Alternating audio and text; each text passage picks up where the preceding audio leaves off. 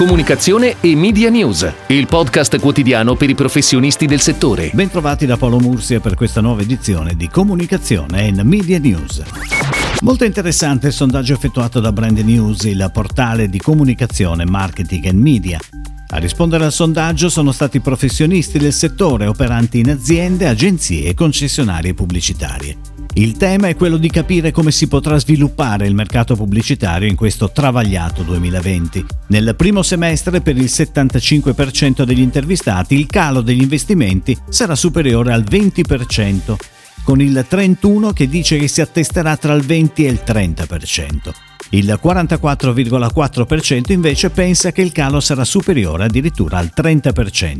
Più rosea la previsione riguardo al secondo semestre, con l'83,5% di chi ha risposto al sondaggio di Brand News che si dice sicuro che gli investimenti riprenderanno, anche se tra questi il 76,3% afferma che saranno sbloccati solo in parte. Ed ora le breaking news dalle agenzie. Tribù ha vinto la gara indetta da Saint-Gobain, leader mondiale nella produzione e commercializzazione di abrasivi. Tribù si occuperà di tutta la parte digital. Piera 1899, l'azienda vinicola del Pordenonese, ha affidato a Dangar Design Group il nuovo brand Identity. È firmata da FCB Milan la nuova campagna digital lanciata da A2A Energia con lo slogan Restiamo a casa insieme. Sarà Twister Communications Group a seguire la comunicazione di SynLab Italia, azienda leader in Europa del settore analisi di laboratorio e diagnostica medica. L'agenzia romana Way Media si occuperà della pianificazione e acquisto spazi pubblicitari di Lazio Innova, incarico per due anni con budget di 610.000 euro. Domus Aprile uscirà in edicola sabato 4 aderendo alla speciale promozione hashtag Io resto a casa, con cui editoriale Domus permette di acquistare due numeri delle edizioni digitali delle proprie testate a metà prezzo. Nintendo ha scelto Together, agenzia del gruppo One Day per strategia, creatività e ottimizzazione delle campagne media.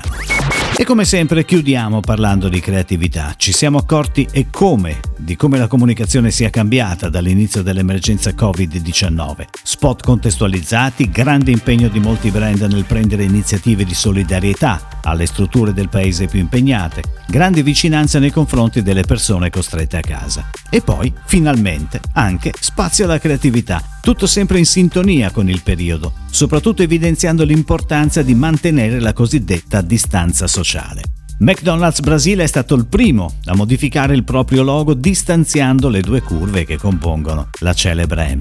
A questo sono seguite Audi con gli anelli del logo a distanza di sicurezza, la Coca-Cola con le lettere spaziate, Volkswagen che ha distanziato la W. Anche in Italia comincia a prendere piede questa iniziativa, con il brand di abbigliamento sportivo K che adesso nel logo presenta gli omini più discostati l'uno dall'altro. Molto bella anche l'iniziativa di Lorenzo Marini, che con il team creativo di Lorenzo Marini Group si è per così dire divertito senza scopo di lucro a rivisitare loghi di brand italiani importanti come Barilla, Nutella, Alitalia, Martini, Lavazza e Armani. Risultato di grande impatto, con un vantaggio in più in questo periodo, ovvero che riesce anche a strapparti un sorriso. È tutto, grazie. Comunicazione e Media News torna domani. Comunicazione e Media News, il podcast quotidiano per i professionisti del settore.